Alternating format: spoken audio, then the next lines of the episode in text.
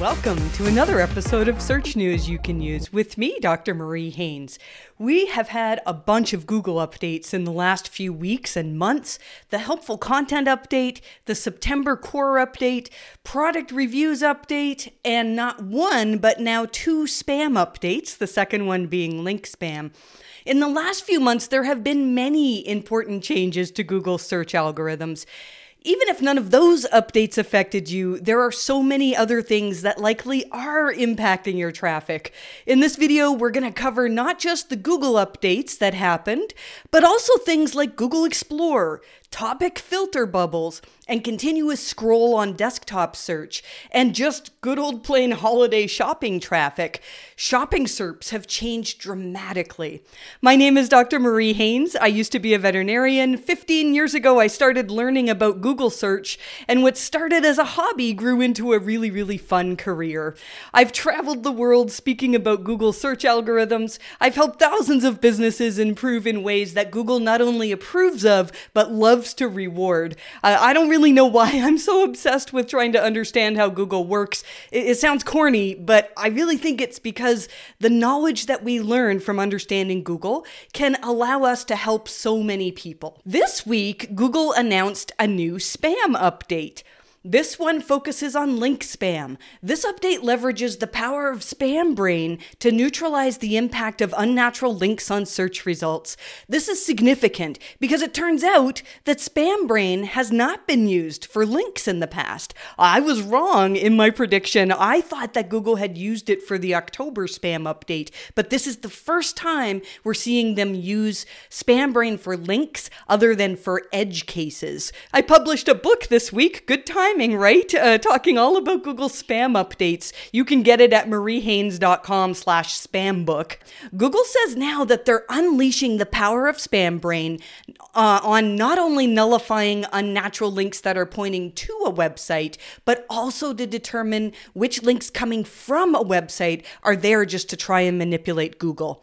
I hear people saying, well, Google's been saying for years that they can tell which links are unnatural. And yet, building links that break Google's guidelines, for some people, it's still working. So, is Google just trying to scare us? Is, is that what they're doing? You know, a lot of people are saying they're not really going to be able to catch all link building and nullify it. Well, I want to say this again is the first update that uses the power of Spam Brain, which is AI driven on links.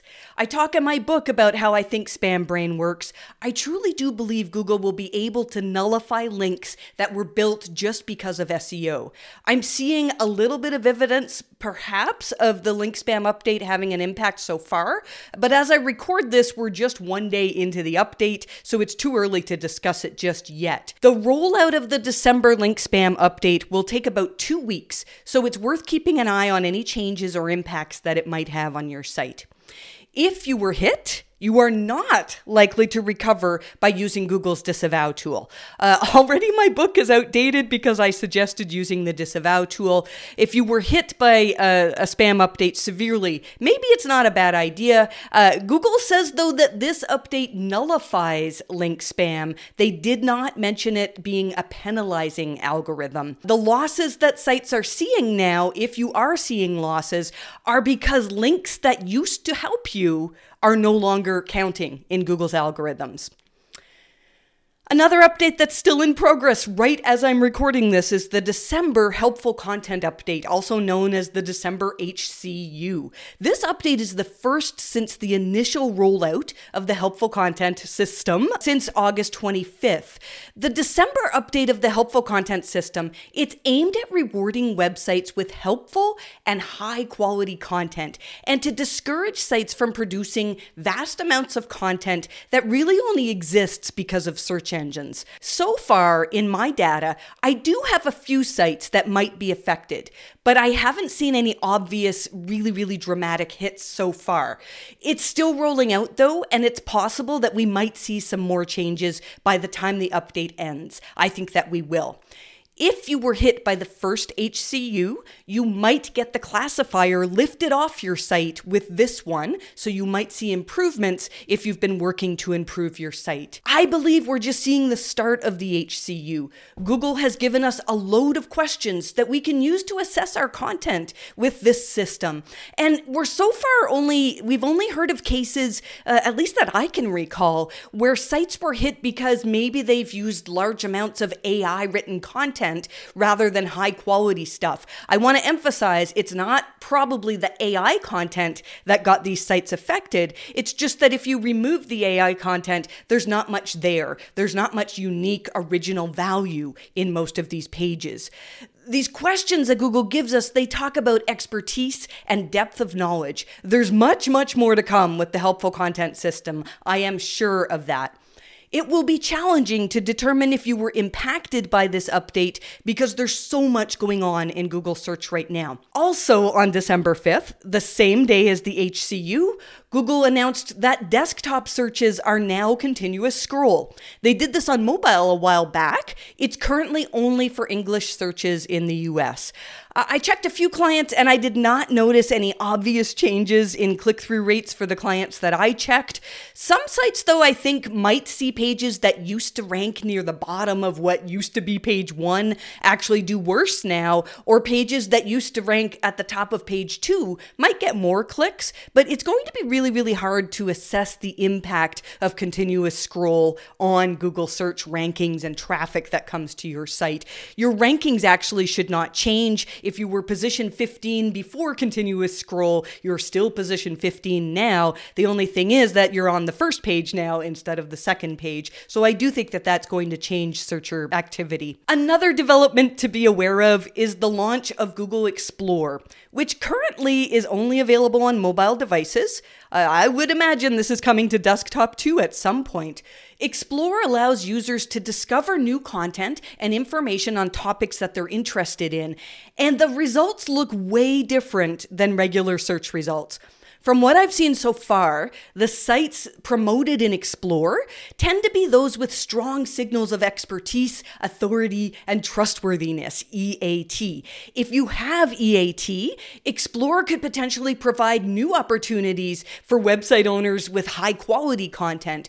But for a lot of sites, I think that Explore is really hurting your traffic uh, that's coming from Google.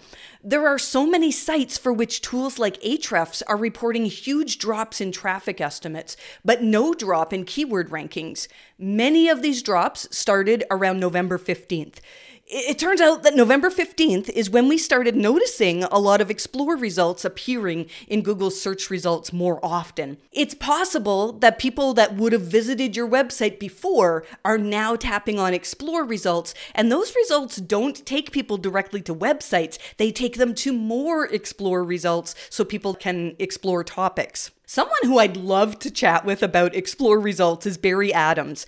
Barry does a lot of work with sites that uh, have a lot of EAT. Mostly news publishers is who he works with.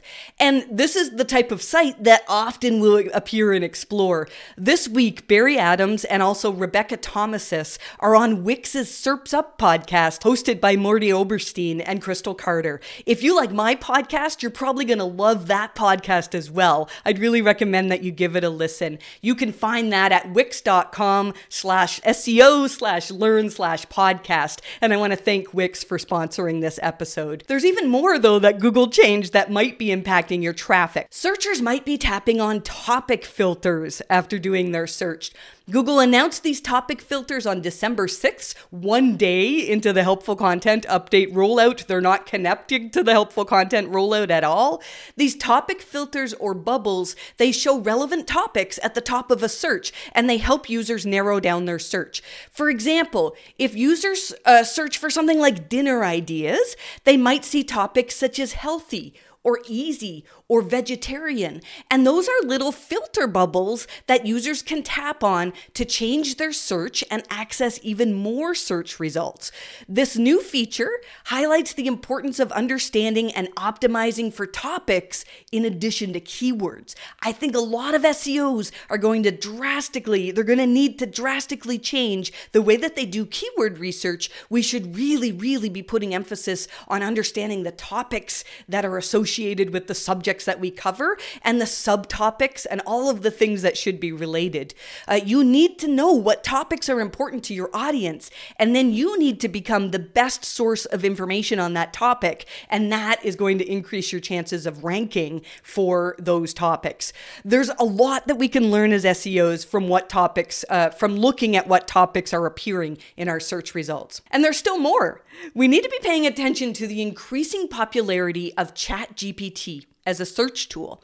This new AI tool was launched by OpenAI this week. Many people, myself included, have started using ChatGPT to find information and answers to their queries instead of turning to Google and finding their answer on a website. While some have speculated that ChatGPT might eventually compete with Google in the search market, the bigger concern that I have is for website owners. It's for the potential loss of traffic that used to come from search engines. As more users turn to ChatGPT for their information needs, traditional search engines are going to see a decline in the number of search queries and then the resulting traffic to websites. So, is Google now going to compete with ChatGPT? I talk about this in my newsletter this week. They've apparently got the capabilities. They've got LaMDA, which we've talked about, you know, the risk of is it sentient? It's not. It's just a really, really good chatbot. The problem, though, is that there's big concern for inaccuracy that Google doesn't want to risk. It's one thing if I use ChatGPT as a tool and I ask it something and it's inaccurate, I can say, well, that's just a tool. That's a risk that I'm taking. With Google search, people need to be able to rely on the answers that they're getting. It's also expensive for Google. It's more expensive to return uh, chat results than the way that they currently return search results. And it doesn't fit with Google's current monetization model. I have no doubt that Google can and likely will be producing a a, uh, a version of chat. I saw that Neeva search is going to be soon offering a similar version that just appears at the top of your search results. And I expect that Google will do something like that at some point, but maybe not that soon. I've shared a bunch of things on my Twitter feed this week and also in newsletter showing how we can use ChatGPT to help with a lot of the things that we do as SEOs. On top of all this, as we enter the holiday season, it's worth considering how the holiday season impacts the search results. The SERPs always change at this time of the year, as Google might trend towards ranking authoritative transactional sites, and that's normal. I hear all sorts of stories of people who ranked number one, and then when Christmas comes along, all of a sudden they're number two behind Amazon. There's a reason for that. Google is just trying to show people what people tend to click on. Uh, there have been wild changes in what options searchers have for shopping as well. This could be and probably should be a whole episode in itself. It would not surprise me if, on top of all of this, Google runs another core update soon. Just before I started recording this, I got news that the Quality Raters guidelines have updated, which is like one of the biggest days of the year for me, and I have barely looked at them yet. EAT is now apparently EEAT. Eat? I don't know. I, I can't there's so many things that I can laugh about with that. Uh, I think yeet is going to be something that I'm going to be talking a lot about for for for the weeks to come. Uh, the extra E in EAT now stands for experience, and there's a difference between experience and expertise. For example, you might uh, there might be queries where you require an answer from somebody with expertise. If I am trying to determine what dose of medication to take, I probably want a website that has enough expertise to advise me on that. But if, let's say, I got diagnosed with something and I want to go to a discussion forum with people talking about how they were helped, how they, uh, you know, handled this condition, then that's something where life experience is a different thing than having expertise. So I'm really excited to see how Google is going to be rewarding this. I am sure I'm going to be breaking this down significantly over the weeks to come and sharing how we can demonstrate experience in ways that Google will want to reward. For some sites, it may be very difficult, if not impossible, to determine why traffic is down. If you want to improve the quality of your website, what's important to remember is that the key to success, it doesn't matter what updates Google's doing, whether there's a link spam update, if you are doing things like Google says they want to reward, then you are going to have success. The key to success in search is to focus on creating high quality, helpful content. While it might be difficult to determine the exact cause of a traffic drop, following Google's guidelines and demonstrating expertise, authoritativeness, trustworthiness, and now experience can help improve your site's performance in search results. In most cases, producing content that fully meets the immediate needs of a searcher and does better than anyone else online will be the most effective way to rank well. As I study the latest changes in the QRG, I will be sharing more insights and tips on how to demonstrate experience and expertise on your website. So stay tuned for future episodes. You can reach me at mariehaynes.com slash contact. You can buy my book on improving your site by using Google's quality raters guidelines or my books on link spam at mariehaynes.com slash products. If you want to keep learning about Google's algorithms, I've got loads on my YouTube channel. I would suggest watching watching the video on the September core update, the second one that I did analyzing the September core update, not the first one, although it's good too. It talks about machine learning and how I think Google is promoting websites that are fully meeting the needs of searchers. And the other uh, that I would recommend watching is on the October link spam update. I hope this episode has helped you. I hope you are keeping sane in the midst of all these crazy Google updates, and I wish you the best of luck with your rankings.